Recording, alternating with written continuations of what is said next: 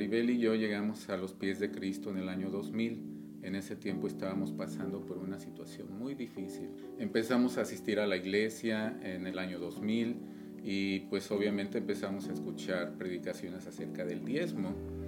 Y la verdad nos incomodaba bastante escuchar eso porque nos sentíamos... Eh, eh, nos sentíamos incómodos, pues, eh, porque cuando veíamos eh, la cantidad de dinero que representaba el diezmo, honestamente se nos hacía mucho. Inmediatamente pensábamos en las cosas que, que podríamos, comprar, con, ese, dinero y total que siempre le dábamos largas al asunto. Y ya teníamos como un año de cristianos y nuestra vida ya había sido muy bendecida. Y, sí dábamos ofrenda, no es que no diéramos nada, pero como que no nos centraba el, el hecho de dar el diezmo, de, no entendíamos el concepto de dar el diezmo y sí dábamos de todos modos ofrenda, pero nos tomó un año el, el llegar a tomar esta decisión. ¿Y cómo fue que la tomamos? Uh, nosotros, pues claro, queríamos crecer, queríamos avanzar en, aprender de la palabra, en, nuestra relación con, Jesús, pero esa parte nada más nos costaba mucho trabajo eh, el ser obedientes y teníamos todo tipo de excusas para no dar el diezmo. Pero eh, resultó que en nuestra iglesia este, hicieron una, nos invitaron a una conferencia de mujeres y a los hombres eh, a, un retiro. a un retiro de hombres. Entonces, en la conferencia de mujeres hubo esa prédica precisamente para mí, de que entender el concepto y finalmente yo creo que Dios ya lo tenía preparado para, para, para que el Espíritu Santo me hablara y me, me, hiciera entender que era importante, qué tan importante era dar el diezmo y que si yo quería verdaderamente crecer en las cosas de Dios y, ya había visto cambios en muchísimas cosas, que también esa parte tenía yo que rendir, teníamos que rendir esa parte y finalmente en ese momento me eh, dije voy a ir a la casa, voy a hablar con Francisco y voy a darle le voy a decir que necesitamos dar el diezmo, pero sí sabía que Francisco, yo sabía que iba a tener un poquito de resistencia de su parte. Sí, porque yo hacía las cuentas y la verdad, aunque no, no ganábamos mal, pero el dinero nos alcanzaba, pero íbamos al día. No teníamos cuenta de ahorros, teníamos deudas como toda la gente y de verdad yo no pensaba que, que podíamos hacer eso que yo veía como un gasto en ese tiempo. Y sin embargo, en ese retiro recibimos esta revelación de que el diezmo ni siquiera se trata de dinero, se trata de una relación con Dios en la cual tú simplemente pones a Dios primero antes que todas las cosas y Él te va a bendecir de, muchas maneras. Así que llegué a casa también pensando, bueno, ahora le tengo que decir a Maribel que vamos a dar el diezmo. Y fue bonito porque al, decir, al compartir lo que aprendimos uno y otro en el retiro y en la conferencia, fue como Dios nos habló en ese tiempo. Así es que no, no tuvimos, yo no tuve que tratar de convencerlo o él tuvo que tratar de convencerme, ya Dios tenía ese plan de hablarnos a los dos y, y cuando él me contó lo que había recibido, que la palabra que había recibido en el retiro, eh, fue así como que, wow, entonces vamos a empezar a dar el diezmo. Y, empezamos, hicimos una oración y empezamos a creerle a Dios. Y de hecho, tú al, mes después de que dimos nuestro primer cheque, sí, pasó algo, algo, muy, muy hermoso porque yo no tenía ni siquiera tiempo de que me hicieran mi evaluación ni nada en el trabajo. Y sin embargo me hablan a la oficina y me dieron un muy buen aumento en ese tiempo. Y nos dimos cuenta inmediatamente de que era parte precisamente de esas bendiciones de las que Dios habla cuando, cuando le obedecemos. Y otra cosa, yo estaba segurísimo de que a fin de mes íbamos a salir cortos, no nos iba a alcanzar y sin embargo sucedió que llegó el fin de ese mes y el fin de cada mes y siempre tuvimos dinero suficiente para cubrir todos los gastos y no solamente eso, sino también eh, poner dinero en la cuenta de ahorros. Y gracias a Dios nunca nos ha faltado trabajo, nunca nos ha faltado. La provisión de Dios ha sido perfecta para todos como familia. Y me gustaría compartir que nuestras hijas estaban chiquitas cuando empezamos a diezmar.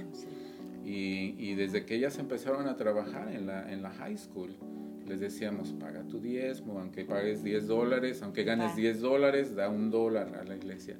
Y así empezaron. Y ahorita que ya han pasado más de 15 años de eso ellas han seguido fieles y se han dado cuenta. Es algo que ellas vieron en nosotros, que nosotros ah, éramos, el diezmo era algo que simplemente no podíamos dejar de dar. Y es algo que ellas vieron, crecieron con eso y ellas sabían que cuando empezaron a trabajar no teníamos que, que enseñarles eso, ella, venía, ya venía inculcado en ellas y, y es algo que hasta ahora vemos mucha bendición y siempre le seguimos recordando, no se te vaya a olvidar. Y, ellas ya lo tienen bien claro y han visto las bendiciones de, dar el diezmo. Y mm. nosotros hemos sido muy, muy, muy bendecidos, este, más de lo que nos imaginábamos tener, Dios nos ha dado, nos ha permitido viajar y estamos muy agradecidos con, Dios y muy agradecidos de que nos pudo darle esa oportunidad de nosotros poder poder dar el diezmo y, creerle, y creerle y ver cómo verdaderamente Dios bendice.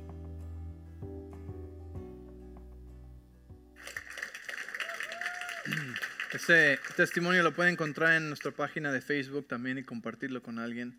Eh, me encanta, me encanta ese testimonio de Francisco Maribel, como de, como de muchos de nosotros, ¿verdad? Que hemos vivido esto. Y me encanta hablar de este tema porque Ah, es tan, tan emocionante y tan cierto, y algunos los hace tan incómodos, que es divertido verlos también, ¿no es cierto? no es cierto, pero sí es cierto. Ah, estamos hablando acerca de la prosperidad y de la prosperidad financiera, ¿sí? y, y, del dinero. Y algunos pensarían que no es algo, eso pues no es tan espiritual. A mí me gusta aprender cosas espirituales y déjame decirte, es más espiritual de lo que sabes, de lo que piensas, ¿sí? Y se trata de tu corazón. Tiene tanto que ver con el corazón y con la fe, ¿sí? Ah, tenemos un dicho que dice, hechos son amores y no buenas razones, ¿verdad? ¿Sí? Y con el Señor es igual. En Santiago, eh, capítulo 2, verso 18 eh, nos dice que la fe sin obras es una fe muerta. ¿sí? La fe sin acción es una fe eh, que, que, no sirve de nada, que no nos ayuda, que no avanza, que no crea, que no multiplica, que no hace lo que debería hacer la fe. Entonces, ah, la semana pasada comencé hablándoles acerca de eh, lo, principal aquí, que es, es este, el saber y creer que Dios quiere que seamos ricos. sí, prósperos, ¿verdad? Y de hecho, tercera de Juan dice, amado, que deseo que seas prosperado en todas las cosas y en salud, así como prospera tu alma. En todas las cosas, ¿verdad? Y eso incluye financieramente. Y lo que pasa es que a veces nos, nos cohibimos cuando hablamos de dinero, ¿sí? ¿Por qué? Porque es algo que a mucha gente lo tiene amarrado, ¿sí? Lo tiene eh, esclavizado. ¿sí? Hay muchas personas que trabajan toda su vida por dinero, para el dinero, ¿sí? y que nunca tienen suficiente. Entonces, cuando tú hablas de dinero en la iglesia, muchos dicen, y no, ¿sí? ¿Por qué? Porque es una, algo muy cercano al corazón de las personas. Y Dios quiere ser el número uno en, nuestro, en nuestra vida, en nuestro corazón, ¿verdad? Entonces, eh, vamos a hablar de esto y, y quiero que, que escuches todo lo, todo lo que te voy a decir el día de hoy. ¿sí? Yo sé y estoy consciente que muchas personas, tristemente en el cuerpo de Cristo, eh, tienen heridas ¿sí? en cuanto a las finanzas, en cuanto al diezmo, en cuanto a la ofrenda, ¿sí? tienen eh, traumas, ¿sí? porque tal vez fueron parte de, de, sistemas religiosos donde había condenación y había culpa. Eh, junto con el dar y junto con las cosas financieras, ¿sí? O cosas muy emocionales, ¿sí? Donde a veces tal vez hubo manipulación, donde a veces tal vez hubo líderes que, que te manipularon y que te lastimaron y que terminaste creyendo algo diferente. Pero déjame decirte que Jesús fue a la cruz no solamente por salvación, por sanidad, por paz, por gozo, por vida eterna, sino que también nos dice la palabra, ¿sí?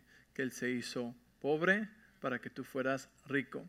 Y esa palabra rico no habla, no es rico espiritualmente, porque eso ya lo dice en la Biblia. Dios quiere que seamos ricos espiritualmente, pero ahí está diciendo rico financieramente. Es la misma palabra rico que es usada con el, con el joven que tiene muchas riquezas, ¿sí? Y que, y que Jesús le dice, deja todo y sígueme. Y el joven no puede seguirlo. ¿Por qué? Porque las riquezas lo tenían a él. ¿sí? No tienes que tener muchas riquezas para que las riquezas te tengan. Puedes tener poco dinero o ni siquiera suficiente dinero y aún ser esclavizado a las riquezas. Hasta las riquezas que no tienes. ¿Estás conmigo? Entonces, no, nadie, nadie se, se, desconecte, que diga, ah, eso no aplica para mí porque yo apenas puedo pagar la renta. No, tiene mucho que ver, ¿sí? Tiene mucho que ver. Y es la voluntad de Dios que, seamos ricos. Y voy a seguir usando esa palabra que se suena tan materialista, porque está en la Biblia. Está en la Biblia. Léela tú. Jesús se hizo pobre para que tú fueras rico. Financieramente. Y la razón por la que nos cuesta trabajo entenderlo a veces es porque, ah, una vez más, mala enseñanza, heridas, traumas del pasado o haber crecido en la pobreza donde tal vez dices, ¿cómo puede ser posible que hablemos de cosas tan materiales cuando hay gente que tiene necesidades tan grandes? Para eso Dios quiere que seas rico, para que abundes para toda buena obra. Segundo de Corintios capítulo 8 y capítulo 9 les dije que estén leyéndolo. Ni siquiera vamos a llegar ahí el día de hoy, ¿sí? Pero sigue leyéndolo y ve lo que Dios dice acerca de estas cosas. El propósito de ser bendecido financieramente es de ser bendición. Y la Biblia, eh, cuando le dice a Abraham esto, dice, para que seas bendición a las naciones. O sea que es más fácil serle bendición a una persona que serle bendición a una nación. Disculpen. Es más fácil bendecir a una persona que bendecir a una nación. Yo estoy diciendo, quiero que seas tan próspero que seas bendición a una nación. Si tú ya llegaste ahí, entonces puedes salirte al café y, este, y no necesitas escuchar esto. ¿Sí me entiendes? ¿Cómo somos bendiciones a naciones? Entonces no está diciendo, mi voluntad es mucho más allá de lo que puedes pensar o imaginar. Esa es su palabra, así es Dios, Dios es más grande que todas esas cosas. Y es muy fácil, voy a decir esto, es muy fácil decir, eso no aplica a mí, yo no necesito escuchar esto, yo no necesito hacer nada al respecto, porque no me falta nada, estoy bien, tengo todo lo necesario, hasta tengo cuenta de ahorros, ¿sí? hasta tengo cuenta de inversión, no necesito nada. Pero la cosa es que si tú no estás viviendo, si tú no has obtenido esas riquezas por los principios de Dios, tus riquezas están en peligro. Porque vivimos en una economía tan buena que es fácil no tener que abordar el tema. Porque pues te va bien, trabajas duro y si te falta, pues agarras otro trabajo y le echas ganas y, prosperas aquí. ¿sí? Es el tipo de país en el que vivimos. Es, es fácil prosperar ¿sí? en tus propias fuerzas. La cosa es que si no estás en el sistema de Dios, cuando la economía se colapse en este país, tu economía se va a colapsar junto con esa. Ay, pastor, no diga esas cosas tan horribles. Necesitamos tener nuestra economía basada en el reino de los cielos. ¿sí? Y entonces somos a, prueba de recesiones. ¿Sí? Si, tú, si tú tienes cuenta en el, en el Chase, ¿okay? y ahí está todo tu dinero, y vas al Wells Fargo y quieres sacar todo tu dinero de ahí, te van a decir, Señor, está en el banco equivocado, usted no tiene cuenta aquí. Y es lo mismo con el reino de los cielos. Tú puedes tener tu cuenta aquí en el mundo ¿sí? y hacer todo lo que haces en tus propias fuerzas o puedes trasladar tus finanzas al reino de los cielos ¿sí? y es ahí donde están tus finanzas. Y el reino de los cielos, la economía del reino de los cielos nunca se va a colapsar, nunca va a caer. ¿sí? Los que tienen su economía basada en el reino de los cielos son a prueba de recesión terrenal siempre están prosperando, no dependen. Cuando tú eres embajador, mi tío, ah, mi tío fue embajador en El Salvador, embajador de México en El Salvador. ¿sí? Cuando tú eres embajador en un lugar, tu economía no depende del país en el que estás, sino del país de donde vienes. La Biblia nos dice que estamos en este mundo, pero no somos de este mundo, que somos embajadores, representantes del reino de los cielos, que nuestra ciudadanía está en el reino de los cielos. Por tanto, nuestra economía no debe depender de este mundo, sino debe depender del reino de los cielos. ¿sí?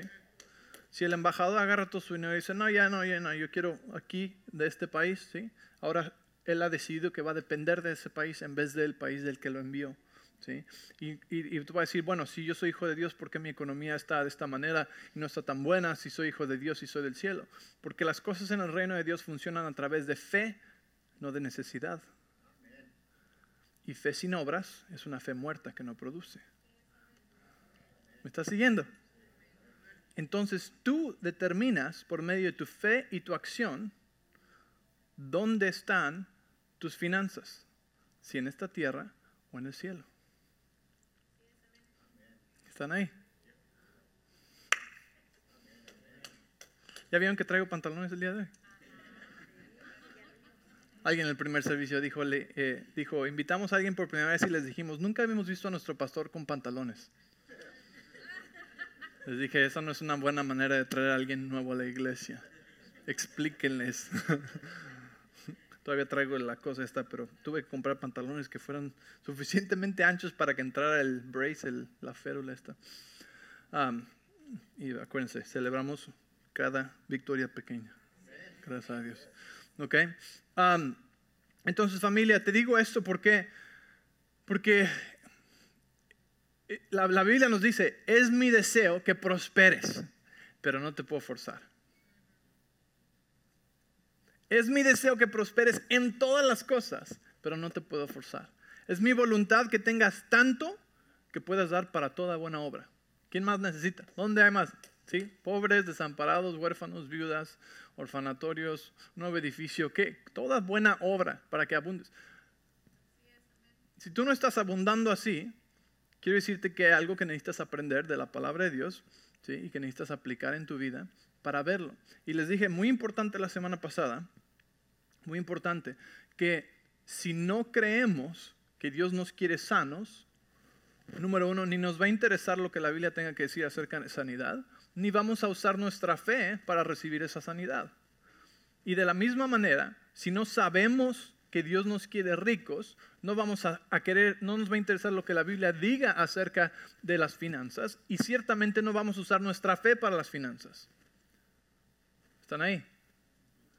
Aquí sí te hago, yo aprendí esto a los 13 años de edad. Y desde los 13 años de edad, nunca en mi vida he dejado de diezmar. Sería la cosa más tonta que yo podría hacer. Sería la peor decisión financiera que podría hacer en mi vida, es dejar de diezmar.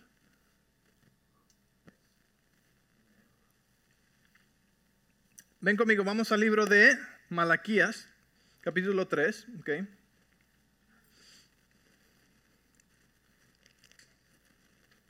¿Están bien? Dile al de al lado, ¿estás bien?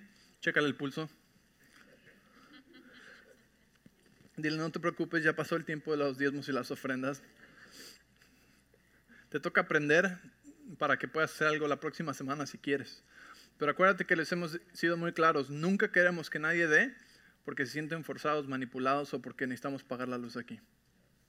Nunca ha sido un problema aquí pagar la luz, porque es la casa de Dios. Él paga sus cuentas. Así que nunca te vamos a manipular, a forzar o a sentir condenado por no dar.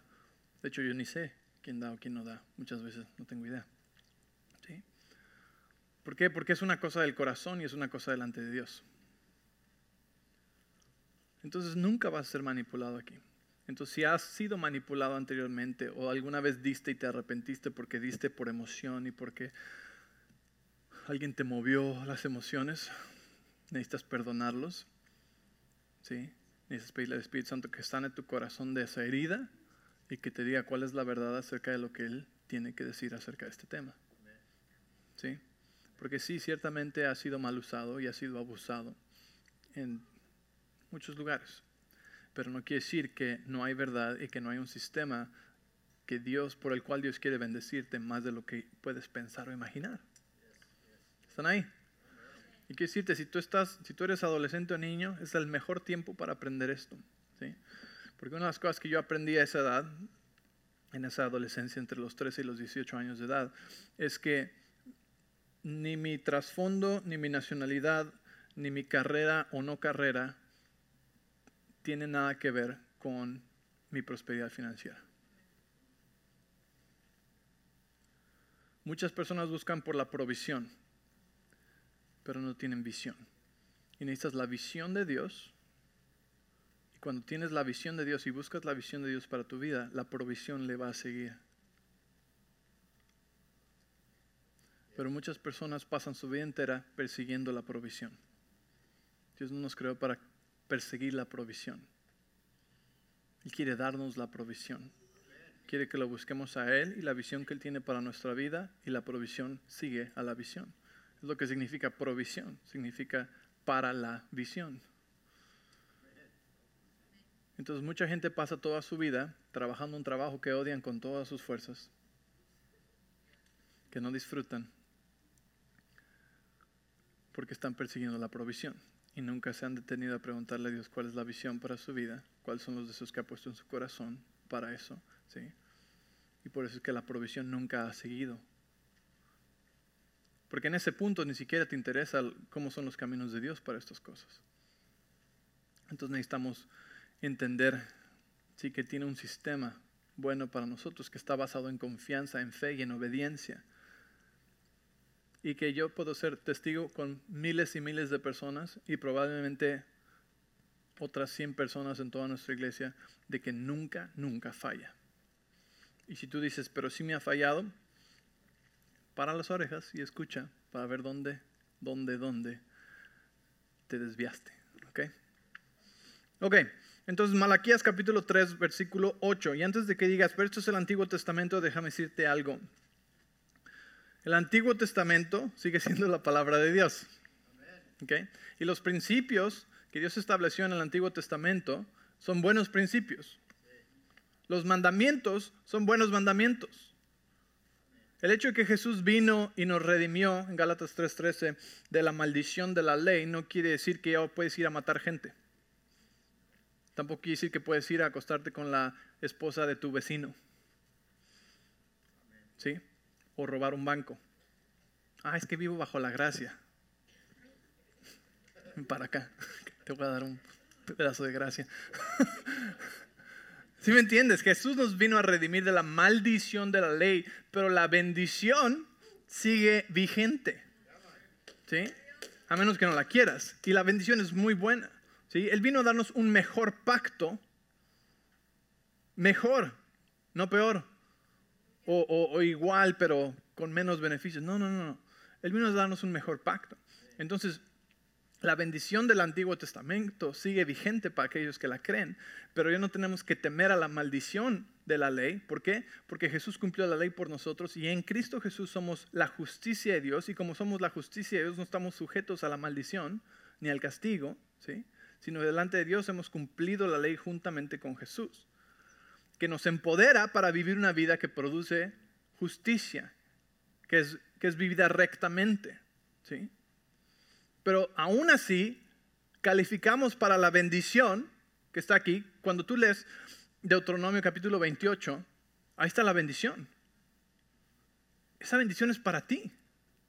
Dios quiere darte esa bendición. ¿sí? Cuando tú lees Génesis capítulo 1, versículo 28, ¿sí? donde les dice, fructificad, multiplicad, llenar la tierra y someterla. ¿sí? Dios está, es una bendición. Dios está diciendo, hey, puedes ah, producir, siempre, siempre tienes la bendición de continuar produciendo, tienes la bendición de incrementar, tienes la bendición de, llenar y rellenar, que es eh, el tiempo, la semilla, la cosecha, ¿sí? semilla, tiempo y cosecha. Y tienes la, la bendición de controlar tu ambiente, sino tu ambiente te controla a ti. Someter la tierra, usar tu autoridad para determinar tú cuál es tu ambiente, cuál es la bendición, ¿sí? ¿Qué quieres recibir? ¿Qué quieres vivir en tu vida? Muchos de nosotros controlamos nuestro ambiente el año pasado y no nos dejamos llevar por la corriente de locura y de temor y de pánico que el mundo estaba viviendo. Escogimos nuestro ambiente, escogimos no vivir en temor, escogimos cada, si me entiendes, tenemos, Dios nos dio esa autoridad. Entonces, en, uh, en Malaquías 3:8 algunos dicen, oh, pero eso es este Antiguo Testamento. Sí, pero hay una bendición y hay una promesa aquí. Y si no la quieres, nadie te va a forzar a, tener, a tomarla. Pero es uno de los principios de Dios. ¿sí? Déjame decirte una cosa más antes de leer esto. Si tú nunca das un centavo a Dios, aún te ama, aún eres salvo y aún vas a ir al cielo. ¿Ok? Si nunca das ni un dólar Dios te ama, Dios celebra tu vida, eres salvo, vas hacia el cielo. Pero ¿cuántos creen que hay más que eso ¿sí? que Dios tiene para nosotros? Es como a tu hijo no le darías 10 mil dólares porque tiene 8 años de edad y probablemente le va a hacer daño. ¿sí? Pero le vas a dar ropa, le vas a dar comida, le vas a dar un lugar donde vivir. ¿sí? Y hay muchos que se, que se, que se conforman con, ok, ya Dios, no, doy nada ni, ni, me interesa nada de eso, pero como eres hijo de Dios, Dios no te va a dejar desamparado. ¿sí? o sea, vas a tener ropa, vas a tener casa, vas a tener comida. ¿sí? Dios, Dios va a proveer para ti de cierta manera. Pero no es la voluntad de Dios. Dios quiere darte más que suficiente. Pero tú no puedes darle a tu hijo más que suficiente si no sabe administrar si no sabe eh, dar, si no sabe para qué es, porque si no va a terminar destruyéndole. ¿Y cuántas personas hemos visto que toman parte de los principios de Dios, generan muchas riquezas y desaparecen para siempre?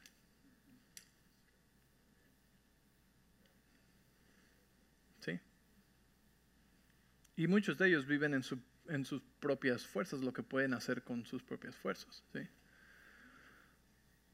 pero destruye su relación con Dios, nunca vuelven a, la iglesia este, y, todo este tipo de cosas. ¿Por qué? Pues porque no tienen necesidad y usan a Dios como el lugar de emergencia. Y Dios siempre está con brazos abiertos, no me, no me malentiendas. ¿sí? Dios siempre te va a recibir. Dios siempre te va a decir, ok, listo, vamos, seguimos adelante, porque es su gracia maravillosa, ¿sí? que no te rechaza ni te descalifica. Pero Dios tiene tanto más ¿Están ahí? Ok, entonces Malaquías capítulo 3, versículo 8, dice, ¿robará el hombre a Dios? ¿Sí? ¿Robará el hombre a Dios? ¿Debería el pueblo estafar a Dios? Sin embargo, ustedes me han robado o estafado. Pero ustedes preguntan, ¿qué quieres decir? ¿Cuándo te hemos robado? Me han robado los diezmos y ofrendas. Di conmigo, diezmos y... No, y ofrendas. Ah, dos cosas separadas, ¿ok? Diezmos y ofrendas que me corresponden. Y aquí les dice algo muy fuerte, ustedes están bajo maldición, porque toda la nación me ha robado. Está muy fuerte, ¿verdad? Están, están bajo maldición. Ahora, gracias a Jesús, no estamos bajo maldición. ¿sí? Pero así es como se veía esto. Déjame decirte, prácticamente si no estás diezmando, no estás bajo bendición. Estás bajo nada, bajo tus propias fuerzas, bajo la gracia de Dios. Y dice, traigan todos los diezmos al depósito del templo para que haya suficiente comida en mi casa. Si lo hacen, ok, pausa. Traigan todos los diezmos ¿sí? A mi templo para que haya comida en mi casa. ¿Dónde te alimentas espiritualmente? En la casa de Dios. Entonces, ahí es donde pertenecen los diezmos para que haya suficiente alimento en mi casa. Ahora, si yo te digo, si yo te digo a ti, tú y yo vamos a platicar, yo te digo, mira, aquí está esta cosa, si tú haces esto, yo te garantizo 100% que funciona. Wow. Yo soy una persona de integridad, de buena reputación, un buen ciudadano y soy pastor. Hay una muy gran probabilidad de que me vas a creer y lo vas a tratar. ¿Cierto o no? Estoy viendo a ver quién dice, no. Tal vez dices no porque te han quemado muchas veces. Y, se entiende, ¿verdad? Se, entiende eso porque hay gente así. Pero si tú sabes quién soy yo y, tienes algo de confianza y, ves mi reputación, ¿sí? pues hay un muy buen chance de que vas a decir, ok, lo trato. ¿Cierto? ¿Verdad? Entonces, ¿cuánto más si Dios mismo, oh, el diablo quiere interferir en este asunto?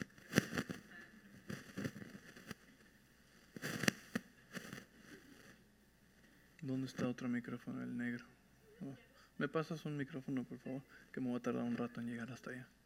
Gracias, Mónica. Todo así. ¿Cuánto más Dios mismo, gracias, gracias La misma Biblia dice, Dios no es hombre que mienta, ni hijo de hombre que se arrepienta.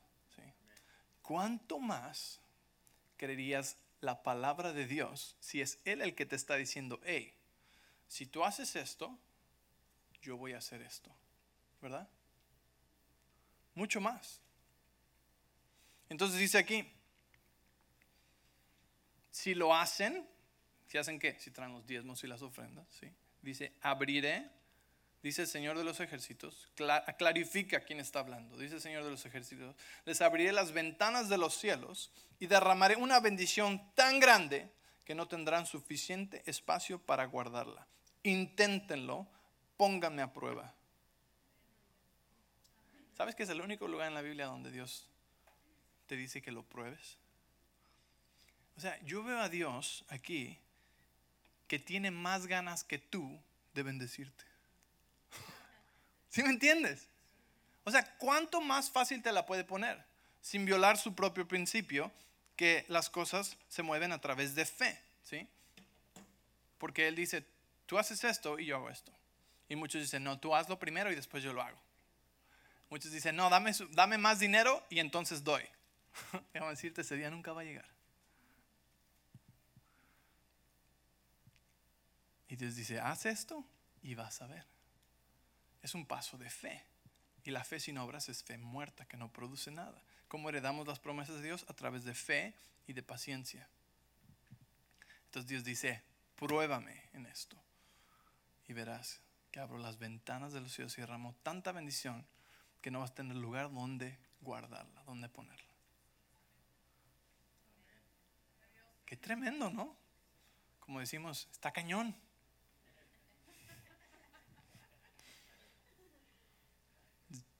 de chilango eso.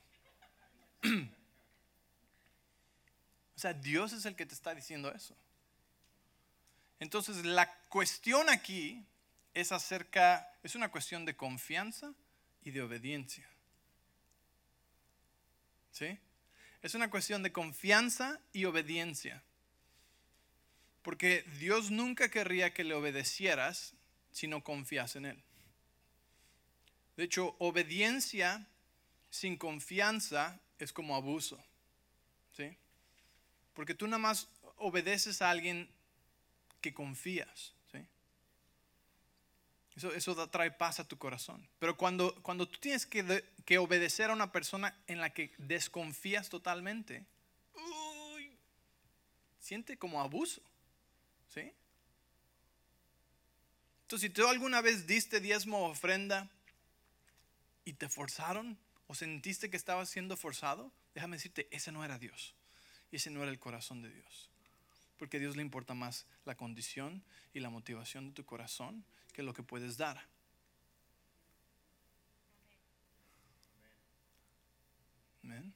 Entonces, el único lugar en la Biblia donde Dios dice, pruébame.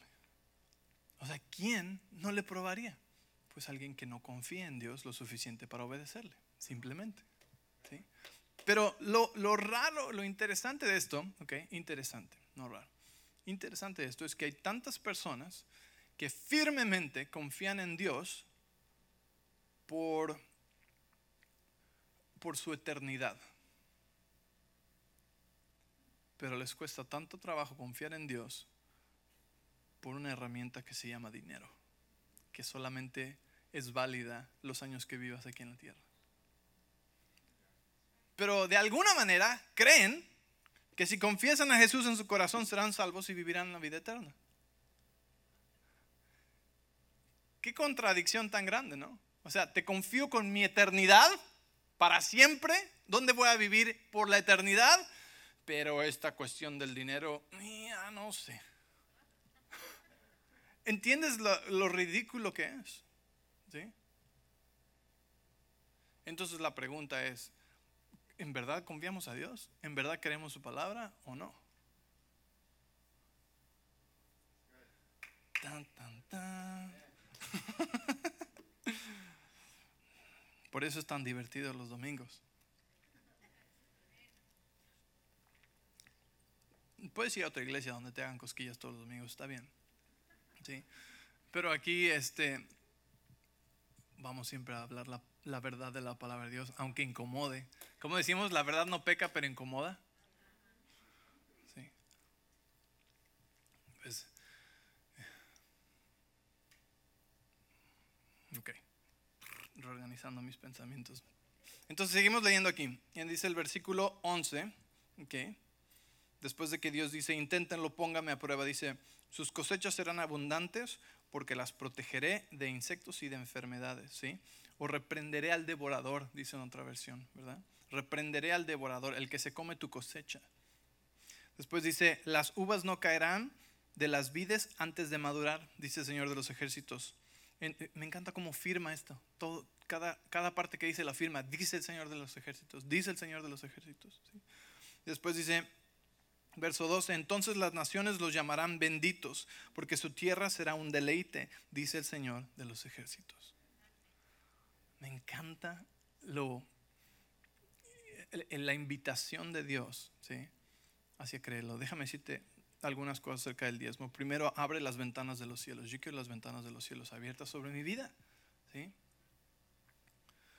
Reprende al devorador. ¿Qué quiere decir? Que protege tus cosechas protege tus cosas. Ah, no tenemos tiempo para ir a Ageo, pero en Ageo tú puedes leer la historia del pueblo de Dios, donde estaban, describe esto, están, el pueblo está consumido con arreglar sus propias casas, pero el templo de Dios está en ruinas. Y, Dios les habla y les dice, hey, ¿qué no se dan cuenta que todo lo que ganan es como que lo echan en saco roto? ¿Cuántos alguna vez han tenido la experiencia de saco roto? Que ganas, te acaban de pagar y volteas a la cuenta y ya se vació. Como que tiene un hoyo abajo. ¿Alguien le ha pasado? Es horrible, ¿verdad? Es horrible. ¿A dónde se fue el dinero? ¿Mujer? Ah. Estamos ya apuntando dedos, ni sabemos qué. ¿A dónde se fue el dinero? estaban teniendo esa experiencia en, el libro de Ageo. Dios les dice, que no se dan cuenta que, que trabajan y trabajan y no tienen suficiente y ni están disfrutando su comida, ni su agua, ni su bebida, ni nada. Dice, trabajas y trabajas y es como que lo echas en un saco roto y todo se va. Y Dios les dice, ¿sabes por qué es?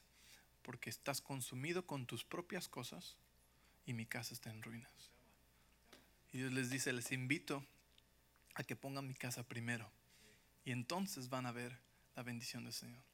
Y hay cosas muy específicas ahí. Cuando tú vayas y leas eso, vas a ver que dice, ah, que dice, desde ese día se arrepintieron y en sus corazones dijeron, vamos a hacer esto. Y, y, planearon, dijeron, vamos a, a construir el templo del Señor. Y dice la Biblia muy claramente, esto me encanta porque nos muestra aún más cuánto se trata del corazón. Dice que del día en el que ellos propusieron en su corazón que iban a comenzar la reconstrucción del templo, desde ese día el Señor les bendijo.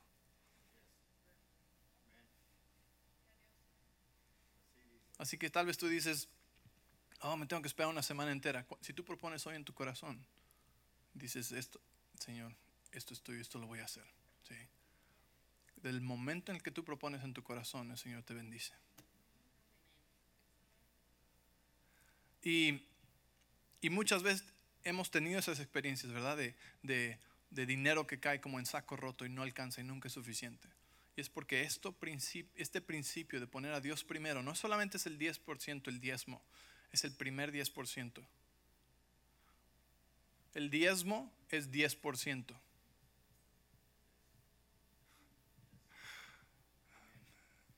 Me encanta cuando, cuando estoy aconsejándole a alguien y les pregunto, ¿diezmas? empiezan a sudar. El 5%. O sea, tú tienes más del 5%. ¿Sabes la.? Me tengo que decirle, bueno, el diezmo es el, 5, es el 10%. ¿sí? Qué bueno que vas en 5. Apúrale para llegar a 10 para que entonces si estés diezmando.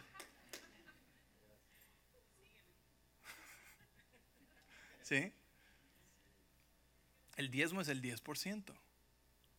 Es mucho. Pues no es tanto cuando te dan 10% de descuento.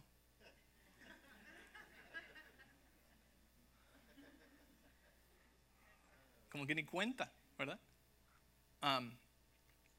bueno, entonces, el diezmo es el primer 10% de lo que recibimos. Pastor, este, eh, de lo que recibimos, recibimos o del gross.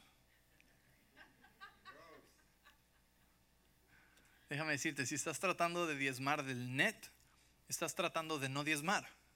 Punto. Si tú eres de los que dicen, ah, eso es Antiguo Testamento, no es porque seas un, un teólogo bíblico, es porque estás tratando de no dar o de dar menos o de dar cuando te da la gana.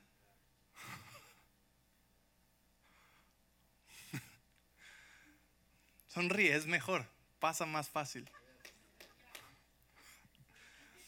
¿Te recuerdas que te dije la semana pasada, todo lo que Dios nos pide que hagamos es por nuestro propio bien? Es para bendecirnos. Dios no es un Dios que quita, Dios es un Dios que añade, multiplica e incrementa. ¿Sí? Es su voluntad no quitarte, sino incrementarte. Es su voluntad que seas tú el niño modelo de lo bien que bendice Dios a sus hijos. Esa es su voluntad.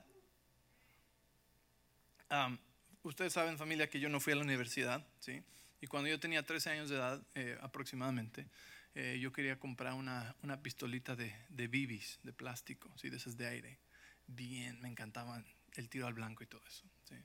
Y, este, y ahorré, me daban como mi, mi, mi ahorro semanal y mensual y mi abuelita me daban dinero. Y esta pistola costaba, no sé, creo que costaba como 200 pesos. No le pongas atención al primer servicio porque costaba algo diferente en el primer servicio, ¿sí? Pero es porque no me acuerdo exactamente. Creo que, de hecho, ahora que recuerdo, creo que costaba como 300 pesos, ¿sí? Entonces, para mí era así como que muchísimo dinero. Entonces, yo ahorré, junté mi dinero y, y llegué a los 300 pesos. Y dije, papá, llévame. Me dijo, sí, me dijo, pero, este, nada más, eh, oye, ¿ya diezmaste? Y así me, me desanimé completamente porque dije, se me olvidó. Y aparte, si diezmo, no me va a alcanzar. O sea, son 30 pesos el diezmo, ¿verdad? De 300, son 30 pesos. Pesos quiere decir que voy a tener 270 pesos, sí. Y pues no me va a alcanzar. Entonces, escogí dar mi diezmo y, y diezmé y dije, voy a, voy a confiar en Dios, voy a hacer esto y y este, amo a Dios, Dios me dio esto, puedo esperar más tiempo para, para juntar el dinero. Y di mi diezmo y unos días después fuimos a, a, la, a, ir por la tienda y a mí me encanta ver aunque no compro, ¿verdad? Algunos no tienen ese, esa fuerza de voluntad, pero, este, pero, pero me encanta ver, especialmente porque no tenía dinero para comprar, entonces de todas formas no hay problema, ¿verdad? Y este, entonces fui a ver y paso por la tienda a ver mi pistolita, ahí está todavía. ¿Y qué crees? Que estaba de rebaja. 270 pesos. Saco mi dinero, compré mi... Y digo, Dios, ¿cómo le hiciste? Eso nunca se me va a olvidar. Está grabado en mi corazón. ¿Sí?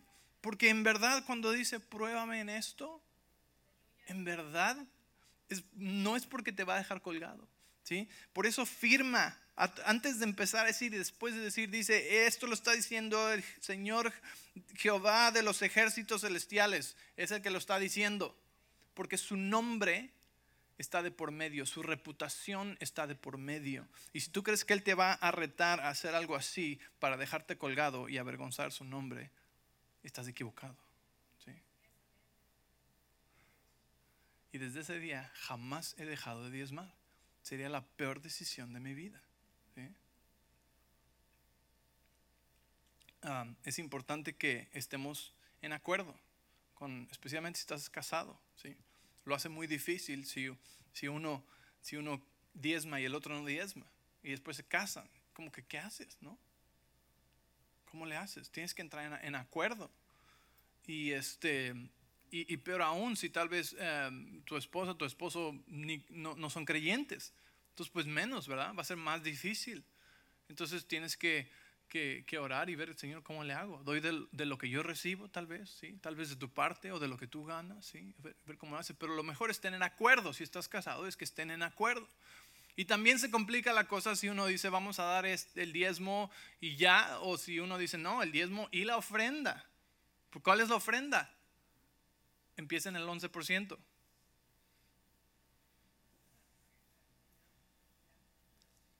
¿Sí me entiendes? Tu ofrenda es lo que sigue después del 10%. El diezmo es el primer 10%, lo damos por obediencia y por honra a Dios, ¿sí? Por obediencia. Pero obedecemos no a la fuerza, sino por confianza, ¿sí? Con paz. Entonces mi esposa y yo, desde que nos casamos, gracias a Dios, ¿sí? Teníamos el mismo porcentaje en mente. Ella, ya, ella siempre daba el 20%, yo siempre daba el 20%. Entonces, desde que nos casamos, damos el 20% siempre y estamos en acuerdo.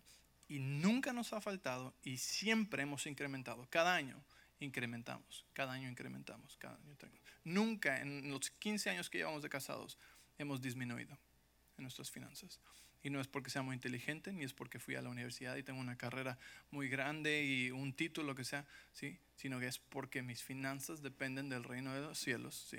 Y cuando tú vives bajo sus principios, la provisión sigue a la visión la provisión siempre sigue cuando tú estás en los principios de Dios. Él nunca falla, nunca falla. Y muchos no diezman por temor a que no vaya a alcanzar. Y peor es cuando entonces dan por temor.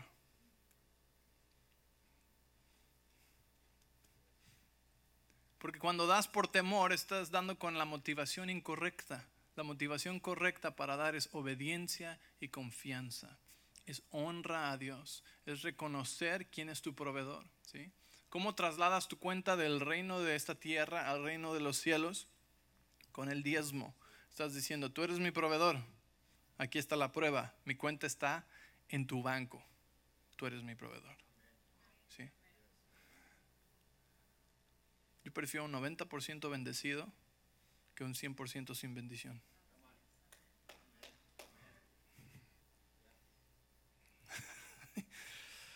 ah, respira profundo. ¿Ok? Cuando tú diezmas, Dios reprende al devorador. Protege tus cosas. Protege tus pertenencias. ¿sí?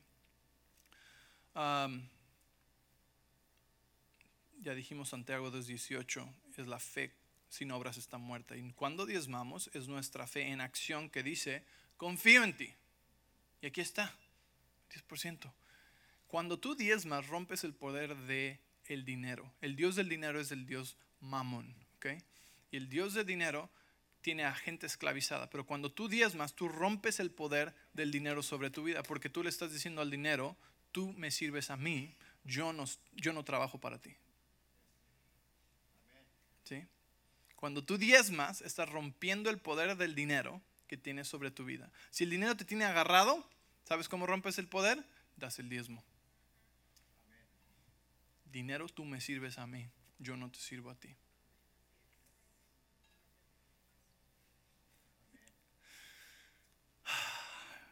Qué bueno está esto. ¿eh?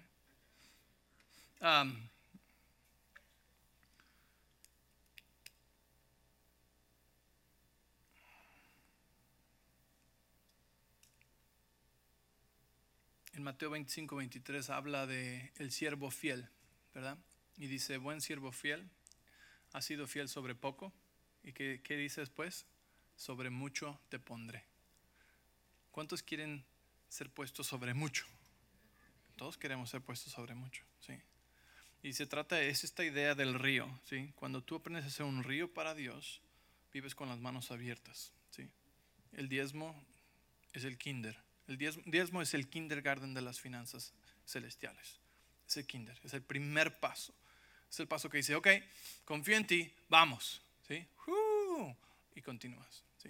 Es un estilo de vida. Y de ahí vienen más cosas. ¿sí? Entonces ese río empieza a ensancharse. ¿sí? Porque eres fiel en lo poco, entonces Dios empieza a hacerte mayordomo sobre mucho. Y empieza a ponerte sobre más y sobre más. ¿Por qué? Porque eres un vaso de confianza, eres un canal de confianza. Dios puede hacer llegar lo que quiera a donde quiera a través de tu vida.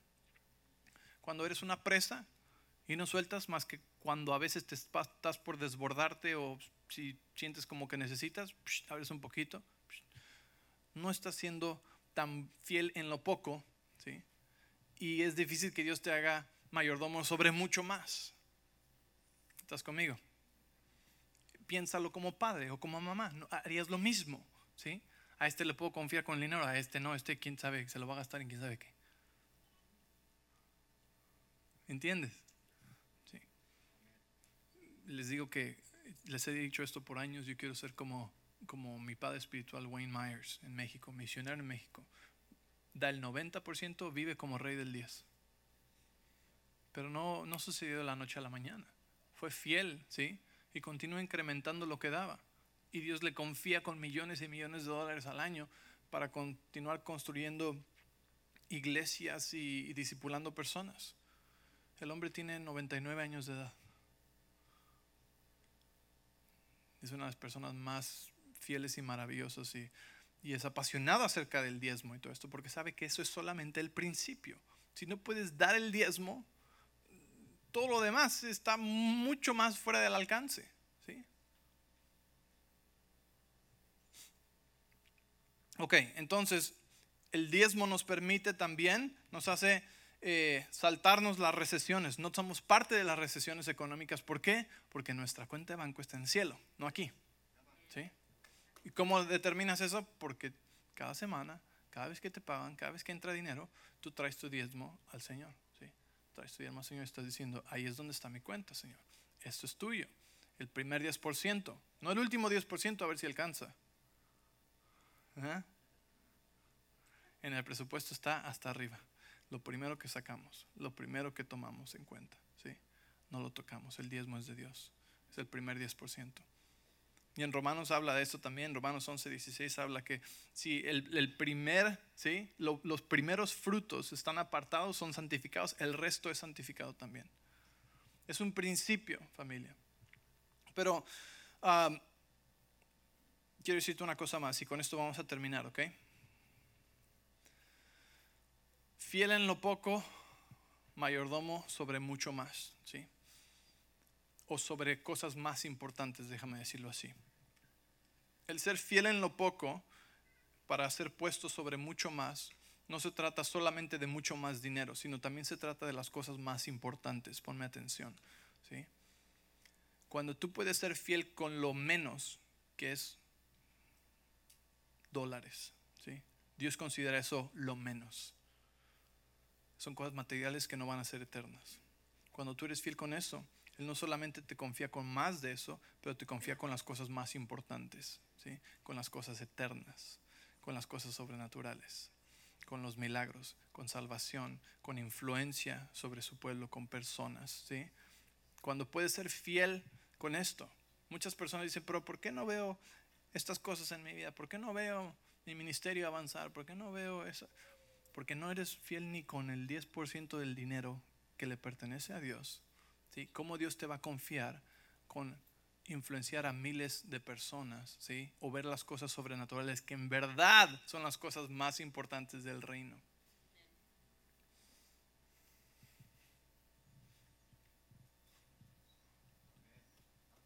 ¿Entienden? ¿Sí? las cosas importantes no, son, no es el dinero. El dinero es una herramienta. Los dones espirituales, ¿sí? Son más importantes. La salvación de personas es importante, el discipulado es importante, e, el ser una persona de influencia que está avanzando y que está llevando su propósito a cabo es mucho más importante ¿sí? que el dinero. Pero el diablo ha hecho del dinero algo tan grande, tan apegado al corazón del ser humano, ¿Para qué? Para distraernos de las cosas que realmente importan. ¿Sí? ¿Están conmigo? Entonces la pregunta es, ¿confía suficiente en Dios para empezar el paso número uno? ¿Sí? Y estás dispuesto a hacerlo. A probar a Dios en esto. Ay, pero es que no va a alcanzar, no va a alcanzar. Por eso es un paso de fe. Por eso se trata de obediencia por confianza. Por eso trata de saber a quién le estoy confiando mi eternidad. ¿Le puedo confiar también mis finanzas? Le confías con tu eternidad, la de tu esposa y la de tus hijos, pero no le confías con tus finanzas. Algo está mal. Es una cuestión del corazón. ¿sí? ¿Están ahí? Ay. Ok, y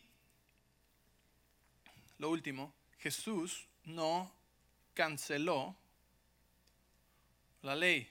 Jesús cumplió la ley y la cumplió por nosotros. ¿sí? El diezmo fue instituido mucho antes que la ley viniera.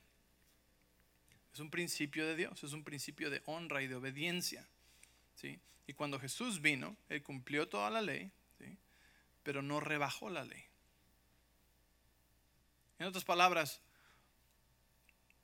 ya no estamos bajo la maldición de la ley, pero, como les dije, aún no puedes ir a robar o a matar a alguien.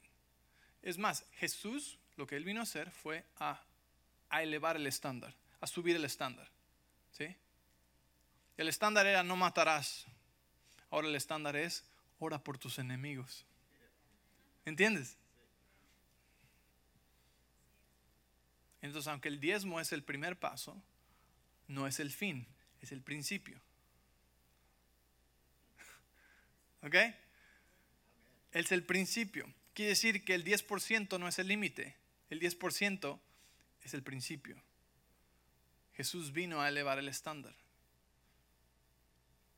Porque algunos dicen, entonces voy a dar menos del voy a dar solamente el 10%, antes daba más. No, no, no, es el principio. Es el kindergarten de las finanzas celestiales. De ahí incrementas, de ahí viene la ofrenda. ¿Están ahí? Y los primeros frutos. Y la ayuda a los pobres. Oh, pastor, yo creo que no va a venir la próxima semana. Sí vas a venir, porque vas a ver que del momento que propones en tu corazón, si es que no lo has hecho aún, ¿sí? vas a ver que el Señor te bendice. ¿sí? Y ponle acción a tu fe. ¿sí? Pero te pido un favor, no des por obligación. No des por mi palabra, da por su palabra. ¿sí? A mí me gustaría garantizarle a la gente personalmente que va a funcionar. ¿sí? Pero si lo hiciera, estaría ayudándole a la gente a poner su confianza en, un hombre que ven en vez de un Dios que no ven.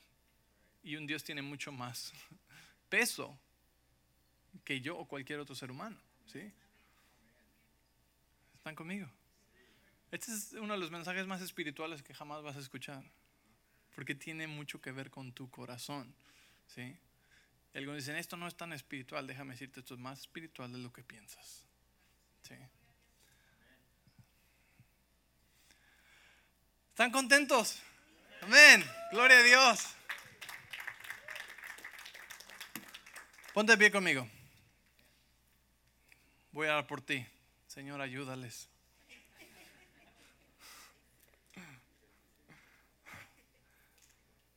Te quiero pedir un favor.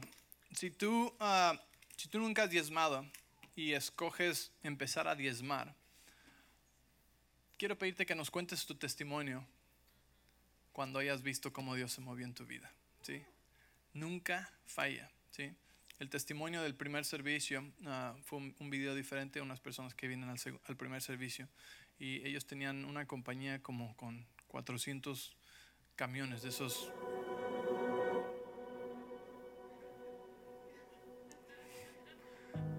camiones ah, de carga, ¿no? Y como 350 trabajadores. Y empezaron, Dios, cuando aprendieron el diezmo les costó, les costó trabajo comenzar, pero una vez que comenzaron, vieron la mano de Dios incrementarlos. Y tiene una compañía, les digo, cientos de trabajadores, cientos de trailers ah, que llevaban cargas por todo, todo el país. Y este, yo, yo sé lo que es eso. Yo tuve una compañía de transporte hace muchos años y, y es mucho trabajo, ¿sí? es muy estresante, pero genera mucho dinero.